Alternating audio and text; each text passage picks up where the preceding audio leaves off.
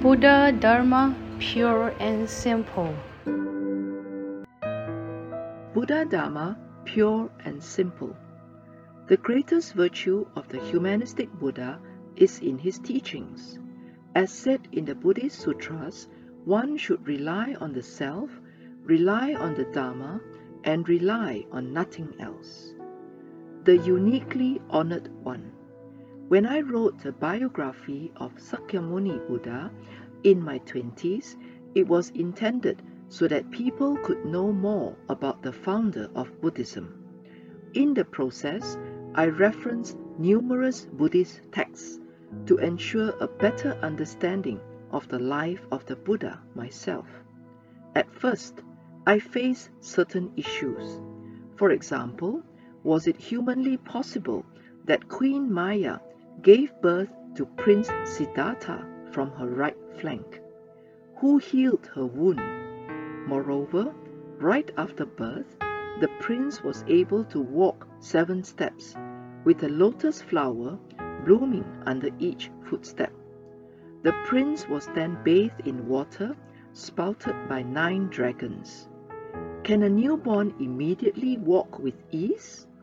This is improbable from a medical perspective. As for the dragons, where are they? I've never seen one. However, famous historical figures tend to have legendary narratives. For example, Wen Tianxiang, literally heavenly auspiciousness, a scholar general of the southern Song dynasty, was so named because auspicious signs appeared in the heavens upon his birth. There are many similar legends about famous figures, so it is understandable that when the Buddha was born, hundreds of flowers bloomed, filling the air with their fragrance as a sign of celebration. Among the many legends surrounding the Buddha's birth was that he pointed one hand to the sky and one hand to the earth, declaring, I am the uniquely honored one in the world. The true meaning of this phrase should be the Buddha is the uniquely honored one in the world. As all beings intrinsically possess a noble Buddha nature, they are thus like the Buddha. This is the truth that the Buddha realized. As the verse goes, in the heaven above and the earth below, none is like the Buddha. It is the same in the worlds of the ten directions. Of all that I've seen in the entire world, none can be compared to the Buddha. Some conceited Buddhist monks believe that I am the uniquely honored one to mean only I am the best. They even claim that the Buddha himself said it. This is an offense to the Buddha as he was a most modest and dutiful sage who would not utter such conceit.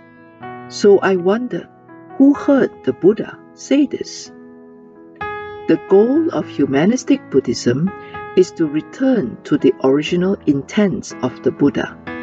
Beliefs that are inappropriate, incorrect, deified, superstitious, or concern deities and ghosts should be separated from the Buddha of the human world. The greatest virtue of the humanistic Buddha is in his teachings. As said in the Buddhist Sutras, one should rely on the self, rely on the Dharma, and rely on nothing else. The Buddha never boasted. Instead, he encouraged people to rely on themselves. Since all beings possess the Buddha nature, everyone can attain Buddhahood. Other than the Dharma, there is nothing else to rely on. Since writing the biography of Sakyamuni Buddha and being a monk for over 80 years, I've gotten a better understanding of the Buddha's life.